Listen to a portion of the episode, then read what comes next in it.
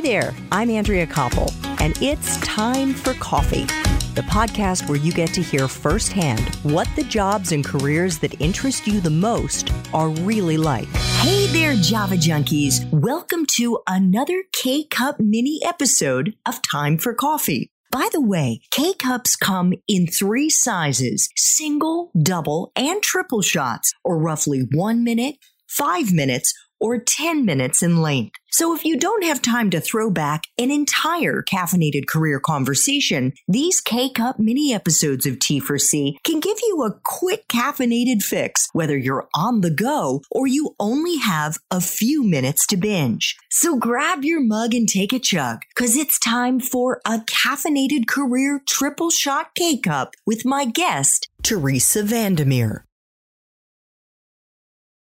Before we talk about what you did prior to mm-hmm. going out on your own, Theresa, because there was a lot of zigging and zagging that went on, I thought we could flash back to mm-hmm. when you were in college.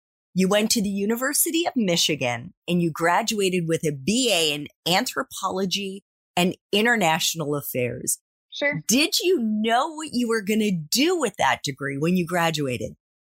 I didn't think I was going to make it through college, Andrea. I really, I felt like I first generation, you know, my parents were both blue collar workers. My mother was a welder, you know, Rosie, Rosie the Riveter. My mother was a welder at a furniture company in, in Michigan. And my father was in the tool and die trade. So it was a, it was a trade. And, and so I really grew up in an environment where that was sort of the norm and, and, and it was encouraged. And so really my desire to co- go to college came from a place of like, knowing that the world was bigger. I had this transformative trip to Peru when I was a young teenager. And so I just loved being in school. I loved learning and I knew the world was a bigger place. And so it was really a very big deal for me to even go to the University of Michigan. So, and everybody I knew who had gone to college, besides my teachers, had dropped out. They talked about how expensive it was, how hard it was to get through. And so I did have support, significant support from my teachers who encouraged me down that road. So by the time I got to the University of Michigan, I really felt like, you know, I had to work through all of college. I remember I was working over 30 hours a week, a part-time job while while having a full course load. And so by the time that I got to the end of my degree, I was just like couldn't believe I had gotten there. It was it was a marathon. It was a sprint of trying to support myself but also get through at the same time.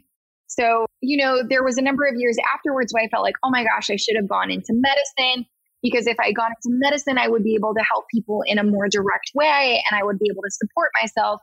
But really, what ended up happening is I had to support myself and I had a career, you know, I had a degree in anthropology that didn't lend itself specifically to any industry or role. But I had interest in women, in supporting women in need and I had you know, had this experience in India. So really, I had these sort of like parallel lives where Work Shelter was a passion project, and then I graduated during the heart of the recession, and it was just sink or swim, sink or swim. I had to figure out how to support myself. There were no more, you know, there were no loans. The the part time work cut it anymore. I had to I had to get a career. And for me, that started at a temp agency where I was just placed for one day to answer the phones.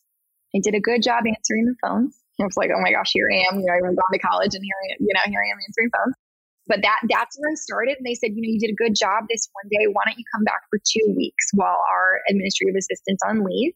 So I did that. And during that two weeks, I was working with executive leadership at the company. And they said to me, you know you're you're really smart. What's what's your story? What are you doing here? You know you're you're late in the office trying to make sure things are done every day we'd like to know more about you. And that's when i was brought on for a full-time permanent role in, in client management and that really kicked off my career.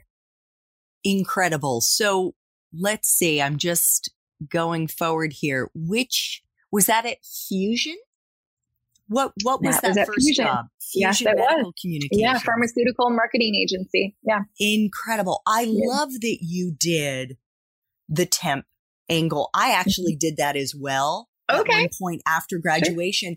And I was sure. just thinking the other day, I need to be talking about that more on LinkedIn mm-hmm. because for mm-hmm. whatever reason, I'm not sure. seeing it. There may be people sure. talking about temp sure. organizations, but I actually think that's a great way to get your foot in the door. Totally. And and it's not like they said to me, "Oh, you're temping for one day. This could turn into something." They never said that. They said, "Come for one day. Okay, come for 2 weeks." Sometimes they would call me the morning of. I would say yes. I, I needed the money. I needed the work. And so I would have never known what would come out of that, you know, those first couple experiences temping. Excellent. Not excellent that you didn't know, but excellent that you did get sure. something out of it. Absolutely. You alluded to the fact that you graduated during the last Great Recession. You graduated sure. in May of 2008. Yeah. I have to imagine, Theresa, that you feel a tremendous amount of empathy yeah. with the class of 2020 and yeah. the class of 2021 who'll be graduating Absolutely. this spring. We're doing this Absolutely. interview now in the middle of January of 21. Absolutely. What advice do you have for these young students who sure. have either already graduated or about to graduate into a terrible economy with the coronavirus still around? Sure. You know, I really do have a lot of empathy and compassion and and I remember I remember being turned down for a retail job after I had graduated and just feeling like, wow, I can't even get a job at a, at a store yet, even though I have this four year degree. But as I just shared, I just, I needed a different path and there was a different path. And so what I would say, you know, I know it can be hard to just like wake up every day and say, okay, I'm, you know, I'm looking for a solution. I'm looking for a job. I want to work in this space. And to feel that like rejection or to feel like I don't know how I'm ever going to get to the place where I really want to be. And what I would say to that is like, you know, maybe you can't keep your energy up every single day, but try to look at the context. Things will not be like this forever. They probably won't even be like this for one more year. There is going to be an opportunity for you. And so to keep your eyes and your just to keep your attention pointed outward, to keep conversations happening, to keep up those efforts, you know, eventually something will work out. And just just assume that it's not going to work out right now. Assume that it's going to take 6 months. Give yourself a timeline that's not like, you know, like this has to be resolved. I have to know what I'm doing in the next month. Sometimes we just can't do that. And I come across that even as an entrepreneur where I'm like, I really want to know, like, what will my numbers be next month? I don't know what my numbers are going to be next month. I have no idea what's going to happen. Right. Like there, there are all these things that we can't control. So the only thing that we can control is ourselves and just, and just keeping an, an outward look and a, and a motivation, knowing that that opportunity will arrive at some point. A hundred percent. I agree. Now, I actually have your resume right here, and I I usually mark them up. oh my gosh! To, you know, it's it's fun to look at. If and, I send mine. You know, I don't need to send it generally. So, yeah. Well, I see that you got an internship in January of 2009. You graduated in May, and there's like a gap, and that may be the gap when you were when you were working at the temp agency. Mm-hmm. But you worked for four months at Amnesty International. Yeah, yeah. Would you say that was your first professional experience after you graduated, or was there something else? Yeah, I would say that was it. So after I graduated, I went to India and I had this whole big scheme. I was going to take a pony caravan with this women weavers cooperative to Tibet and like work and like like get footage of them getting this like raw cashmere from these goats that they were herding. I just had this like big scheme. And when I got to India, it, it fell apart. And so I needed to do something. Amnesty International had an office in Delhi. And so I was able to use my writing skills to edit their edit their magazine.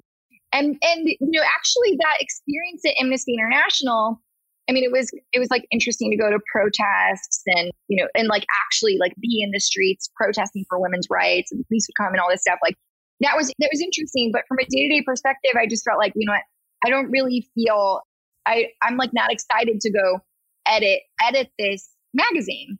And so that was a, a sort of thing in the keep doing your own stuff. You like go and source these artisans and sell it. And like, and that eventually led to work shelter. But yes, that time at Amnesty International was the, that the first like post college opportunity.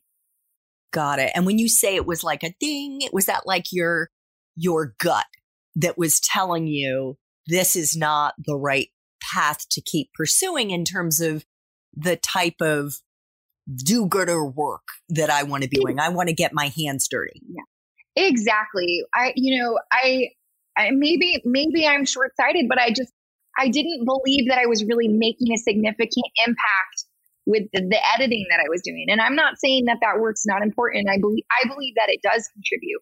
But for me, I knew that I wanted to really see with my own eyes. I didn't want to just say like, "Oh, we're putting this thing out into the world. Hopefully people read it."